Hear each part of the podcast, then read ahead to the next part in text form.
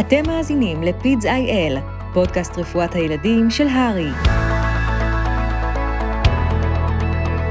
שלום לכם, אני דוקטור איתי יגאל, וברוכים הבאים לפודקאסט רפואת הילדים של הרי, שבו מדי פרק נארח את מיטב המומחים ברפואת הילדים בארץ במגוון נושאים מעניינים, גישות למחלות ובעיות, אבחנות מבדלות, וכמובן, גם על הנחיות הטיפול הכי חדשות.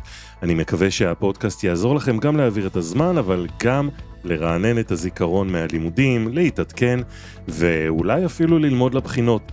והיום מתארחים אצלנו דוקטור דני הדס, מומחה לקרדיולוגיית ילדים וספורט. היי דני.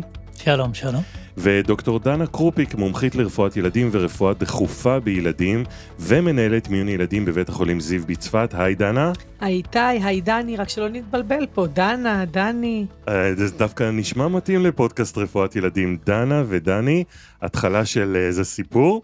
והיום אנחנו רוצים לדבר על נושא חשוב מאוד במיוחד בתוך מגפת הקורונה, והוא הגישה ללב של ילד, נער, צעיר או ספורטאי.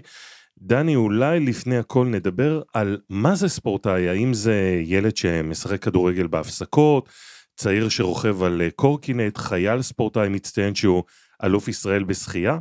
תודה רבה להנחתה, שאלה ממש טובה. והאמת שאנחנו מתחבטים בזה המון, וההנחיות של פעם דיברו על זה שספורטאי זה מי שעושה ספורט תחרותי. זה אומר שהוא מתחרה או נגד עצמו, נגד השעון, או נגד מישהו אחר. כי בעצם הוא ייקח עוד uh, חצי מילימטר של מאמץ כדי להצליח להשיג. היום אנחנו יודעים שזה ממש לא ככה, וספורטאי הוא מי שבנשמה שלו הוא ספורטאי, ואם אתה רואה ילד בן חמש שמשחק כדורגל עם אח שלו, הוא ירוץ לכדור, גם אם זה אומר שהוא יצטרך להשתטח וגם אם זה אומר שהוא יעשה את המאמץ המקסימלי.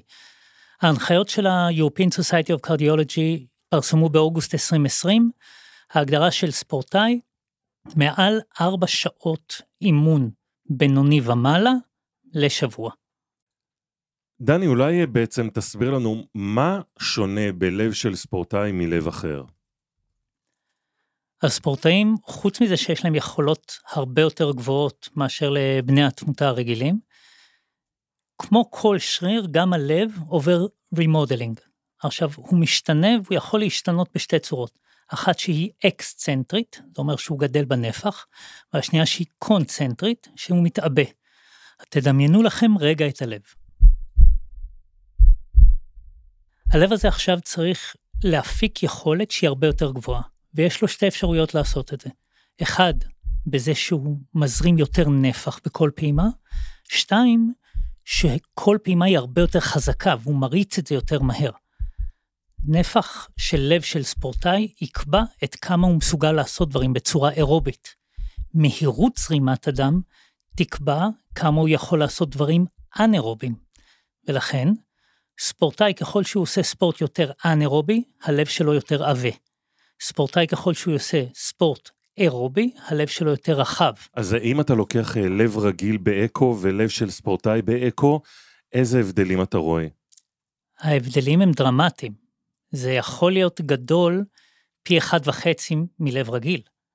זה העובי של השריר, סתם לדוגמה, יכול להגיע עד ל-13 מילימטר בספורטאי מתבגר שהוא מסיבי ועושה פעילות שהיא אה, אנאירובית, בעוד החבר שלו שרק עושה ריצות ופעילות אירובית, עובי השריר שלו יהיה 8-9 מילימטר. עוד דברים שמבדילים בין ספורטאי לבין אדם רגיל, או נקרא לו אנשים בני תמותה, זה היכולת שלהם, או הווגוטוניות שלהם. כמה הווגוס משפיע או לא משפיע. ואז זה מתבטא בדופק הנמוך, ואז זה מתבטא בזה שהם יכולים להעלות את הדופק ממצב מאוד נמוך למצב מאוד גבוה, ועושים את זה נורא מהר. והדבר הכי מדהים, שהם יכולים לחזור חזרה לדופק הנמוך בצורה מאוד מהירה. אגב, דיברת על דופק נמוך, עד כמה הם יכולים להוריד דופק וזה בסדר? אז גם זה נחקר, נבדק והוכח, כל דופק מעל 31 זה בסדר. יותר מזה, ההגדרה בגיידליינס, no further evaluation needed. ממש מרשים. אז זה נשמע מצוין, אז מה בעצם הסכנות במצב הזה? אז ככה, יש לנו כמה סכנות. באנשים שעושים ספורט, וצריך להבין, אני יוצא מנקודת הנחה שכל אחד חשוב שיעשה ספורט. לא משנה כמה אתה עושה, לא משנה איך אתה עושה, לא משנה מה אתה עושה, קודם כל תעשה ספורט. עכשיו, הסכנות מתחלקות לשתיים, לדברים מבניים ולדברים חשמליים. דברים מבניים, קרדיומיופתיות, שינוי של העורקים הכליליים, כל מיני מומי לב מולדים, אחד. דברים חשמליים, כל הצ'אנלופתיות, לונג קיוטי, שורט קיוטי, ברוגדה, דברים כאלה. והרבה פעמים, דני, המצב הקלאסי הוא שאנחנו מקבלים את הילדים האלה במיון אחרי סיפור של התעלפות. זה נכון או שזה סתם רושם שלנו, אנשי המיון? אז ההתעלפות זה משהו שמביא הרבה ספורטאים להגיע למיון. זה לאו דווקא הדבר, הטריגר הראשון. אבל כן, התעלפות זה סימן אזהרה מאוד משמעותי לספורטאים. כל ספורטאי, ואני אגיד את זה מאה פעם, כל ספורטאי שחווה התעלפות צריך להיבדק, נקודה. עכשיו, אנחנו רואים אותם עם התעלפויות, רק העניין הוא ש-80% מהילדים, מתישהו בחיים שלהם יתעלפו. ולכן צריך לברור את אלה שהם בסיכון לבין אלה שלא, ואלה שלא בסיכון, חייבים להסביר להם שהם לא בסיכון, כי אחרת אנחנו מגבילים אותם. דנה, מה באמת ה management של ילד כזה שמגיע אלייך למיון? מה אתם אה, עושים לפני שהקרדיולוגים אה, מגיעים לתת לכם ייעוץ? אנחנו מדברים בעצם על, אה, על ה management של סינקופה, של אירוע של סינקופה, של אובדן הכרה. אז רוב הילדים זה באמת איזשהו סיפור וזו-וגאלי, וזה סיפור מאוד מאוד ברור. הייתי אצלנו באזור של צפת, הייתי בטיול בנחל עמוד, לא אכלתי, היה יום חם, ואז יש איזשהו אירוע שרואים קצת שחור בעיניים. סיפורים מאוד אופנים, קמתי בבוקר לשירותים, עוד לא שתיתי, והאירועים האלה בדרך כלל הסיפור שלהם הוא מאוד ברור. כל דבר שנראה קצת אחרת מהדבר הזה, ובוודאי ובוודאי אם הנער, נערה לא נראים טוב, מחייב אותנו לברר uh, מעבר לדבר הזה. וסינקופה יכול להיות ממקור לא רק קרדיאלי, הוא יכול להיות מקור נוירולוגי, איזושהי הרעלה, מכת חום, אפרופו נחל עמוד, הלכתי, אז צריך לבדוק את, את חום הגוף, לראות שאין לנו פה סיפור של מכת חום, דהידרציה יכולה להתבטא בעילפון, אז כל הדברים האלה, צריך להסתכל על המדדים של הילד ולבדוק אותו ולראות שאין סימנים לדברים האלה. לפני שנגיע לסינקופה הקרדיאלי, אני אזכיר שוב את הנושא של הקונברסיה. עילפון יכול להיות ביטוי לאיזושהי חוויה לא נעימה שהנערה או הנער חוו לאו דווקא סמוך לאירוע. זה יכול להיות משהו מאוד מאוד ותיק, ואם יש סיפור של התעלפויות חוזרות, במיוחד כאלה שהיו כבר אצל קרדיולוג ועברו ברור והכל תקין וממשיכים להתעלף, הגיע הזמן לדבר איתם בשקט ולשאול אותם אם מישהו עשה להם משהו לא נעים. הדבר הראשון שאנחנו צריכים לעשות במיון, זה לשלול שמדובר באמת בבעיה קרדיאלית. וסינקופה ממקור קרדיאלי יש לה מאפיינים. היא בדרך כלל אין לה משהו מבשר, היא קורית בבת אחת. הנפילה היא בבת אחת והם לא כל כך מגנים על עצמם, הם יכולים להגיע ממש עם חבלות משמעותיות בראש, באגן, בפנים, מכיוון שכל מנגנוני הגנה אין להם זמן לגייס אותם, הם נופלים בבת אחת. לפעמים יש תחושה של פלפיטציות או כאבים בחזה לפני הנפילה. סיפור משפחתי של מוות פתאומי מתחת לגיל 50, לא מעל גיל 50, תקן אותי דן אם אני טועה, אבל מתחת לגיל 50, אה, סיפור משפחתי. הדברים האלה מאוד מכוונים אותנו לסינקופי ממקור קרדיאלי, ואז מה שאנחנו עושים, שוב, מעריכים את מצב המחשב, אק"ג, מסתכלים על כל המקטעים שלהם, QT, אפרופו הרעלות, אפרופו סיפור משפחתי, המרווח של ה-QT מאוד חשוב לי למדוד במצב הזה. אנחנו עושים להם פוקוס כדי לראות שאין משהו דחוף כרגע, יכולים לקחת להם בדיקות דם, CPK, טרופונין, ומבקשים ייעוץ קרדיאלי דחוף או לא דחוף. לצילום חזה יש פה מקום כחלק מהבירור הראשוני? תראה, אם אתה רוצה לראות עם צלע לב גדול, זאת בעצם האינדיקציה בסינקופה. אה, בדרך כלל אנחנו לא עושים צילום חזה. אה, אם יש לנו סיבה לחשוב שמדובר בקרדיומיופתי, אז כן, זה... אני לא מומחית בפוקוס לראות אם מדובר בלב גדול או לא. אז הדרך שלי לדעת אם הלב הוא מוגדל היא בצילום חזה. ואז אה, אנחנו קוראים לקרדיולוג שלנו לייעוץ, ודני, מה השלב הבא מבחינתך? אז קודם כל השלב הראשון, כשבשלב הבא, זה לוודא את האנמנזה שעשו במיון, כשהדבר הראשון הוא לשאול היסטוריה משפחתית. אני אתן לכם איזה סיפור קטן שהיה אצלנו במיון, הגיע ילד אחרי אירוע לבבי, הוא הגיע בהחייאה עם מד"א, ואנחנו עובדים עליו ובאמת עובדים מאוד מאוד קשה, והוא מגיע לטיפול נמרץ וגם שם עובדים מאוד קשה. ואני מגיע ואומרים לי, ההורים אומרים שהכל תקין, אצלם במשפחה הכל בריאים לחלוטין, ואני לוקח את האבא לחדר ואני אומר לו, תקשיב, הילד שלך עבר אירוע לבבי, אני משוכנע. עכשיו, למי במשפחה יש משהו לבבי? הוא אומר, אין אצלנו כלום. אני אומר לו, איך אתה יודע שאין אצלך כלום? ואז הוא אומר, כי הקרדיולוג שלי אמר לי את זה. אמרתי, אהה, למה קרדיולוג? שורה תחתונה, לאבא יש לונג קיוטי, ושאר המשפחה לא יודעת. עכשיו הם יודעים כי גם לילד היה לונג קיוטי, אבל בזכות הדבר הזה יכולנו להציל את הילד. אז האנמנזה היא סופר קריטית, ולחפור. חבר'ה, לחפור, שני דורות אחורה, לחפור. כן, אחרי- גם סליחה, בהקשר הזה, אם מישהו ראה את האירוע, מה קרה, איך זה נראה? כי משהו אחד זה מה שהנער זוכר, אבל מי שהיה לידו יכול להגיד אם הוא נפל בפתאומיות. אם הוא- המנגנון, לא. המנגנון, תמיד חשוב. זהו, ואחרי שאנחנו הולכים על ההיסטוריה, אז אנחנו אומרים, כמובן, לבדיקה הפיזיקלית, לחפש כל מיני דברים שמכוונים אותי לבעיה לבבית, בין אם זה הבשות, בין אם זה דיסמורפיזם, ולא פחות חשוב, דפקים פמורליים. חבר'ה, בדיקה קרדיולוגית לא מושלמת בלי דפקים פמורליים. אצבע אחת על הפמורלי, אצבע אחת על הרדיאלי, לראות שיש דופק פמורלי מצד אחד, ולראות שהוא מגיע לפני הדופק הרדיאלי.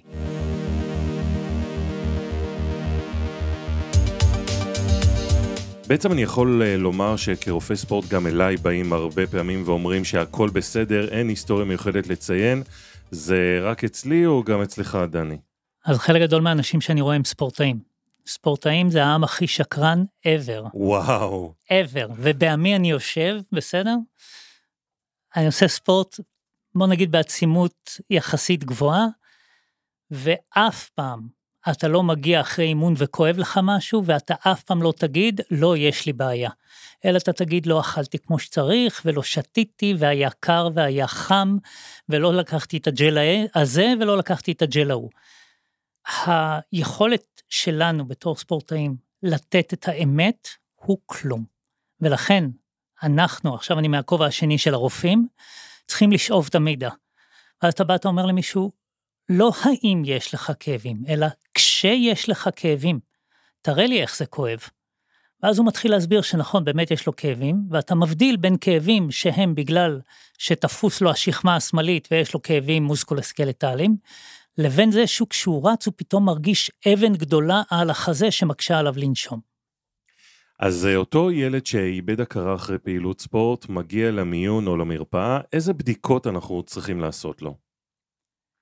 אז ככה, קודם כל, יש את הבדיקות לפני, שאנחנו יכולים לגלות גם בילדים לפני שמגיעים לאירוע כזה, אבל כשהוא מגיע כבר למיון, עוד פעם, שלושה דברים נורא נורא פשוטים. בדיקה גופנית, אק"ג, אקו לב. שפה בא לעזרתנו הפוקוס, ואנשי מיון ילדים עם יכולות שעולות וגדלות, וצריכים לפתח אותם וצריך להתמיד בהם, כי יש להם יכולת להגיד לך האם הלב הזה נראה להם סך הכל בסדר, או לחילופין, דני תבוא מהר, יש פה דברים מאוד בעייתיים. מה, מה הדגלים האדומים בפוקוס אה, שיכולים אה, להיות אה, מוצדקים כשמזעיקים אותך? הדבר הראשון, אם אתם רואים שהתפקוד של הלב הוא לא תקין. אם יש לי ejection fraction, או כמו שבילדים עושים shortening fraction, אם הוא נמוך, זה לא תקין, אנחנו חייבים להבין למה. שיהיה מספרים כדי שלא יגידו שאני לא נותן guidelines, shortening fraction פחות מ-30 זה לא תקין. אז אחד, זה התפקוד של הלב. שתיים, זה לראות האם יש לי נוזל, האם יש לי איזשהו פריקרדיטיס מאיפשהו, גם אם זה לא טמפונדה, זה יכול לכוון אותי לדברים אחרים. והדבר השלישי זה לראות אם יש לי איזושהי דליפה מהמסתמים שהיא לא כך הגיונית לי. יש את הדברים של מעבר לזה, שאחד הדברים הכי חשובים שילומדו בעתיד לגבי הפוקוס, זה להסתכל על העורקים הקורונריים, פשוט להסתכל שהם יוצאים במקום. זה מאוד נדיר בילדים, אבל אנחנו מסתכלים גם בשורט אקסיס על העומס על חדר ימין. אם יש סימן לעומס על חדר ימין, זה יכול אה, להיות עדות לתסחיף ריאתי, שהוא גם סיבה לסינקופה בילדים. אז זה גם משהו שאנחנו יודעים להסתכל, אבל על הקורונרים אני אשמח שתלמד אותנו, דני. כל דבר טוב ללמוד.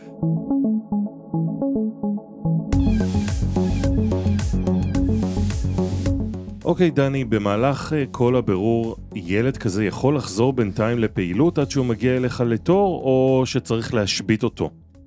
אז כמובן שהשאלה למה הוא הגיע.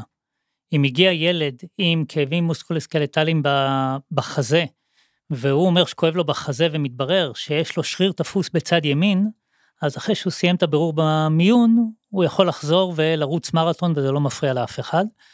אם מגיע ילד שהתעלף בזמן ריצה, עד שהוא לא מסיים את כל הבירור, הוא לא יכול לעשות כלום. אז זה כמובן נורא תלוי, ויש המון, מה שנקרא shades of gray.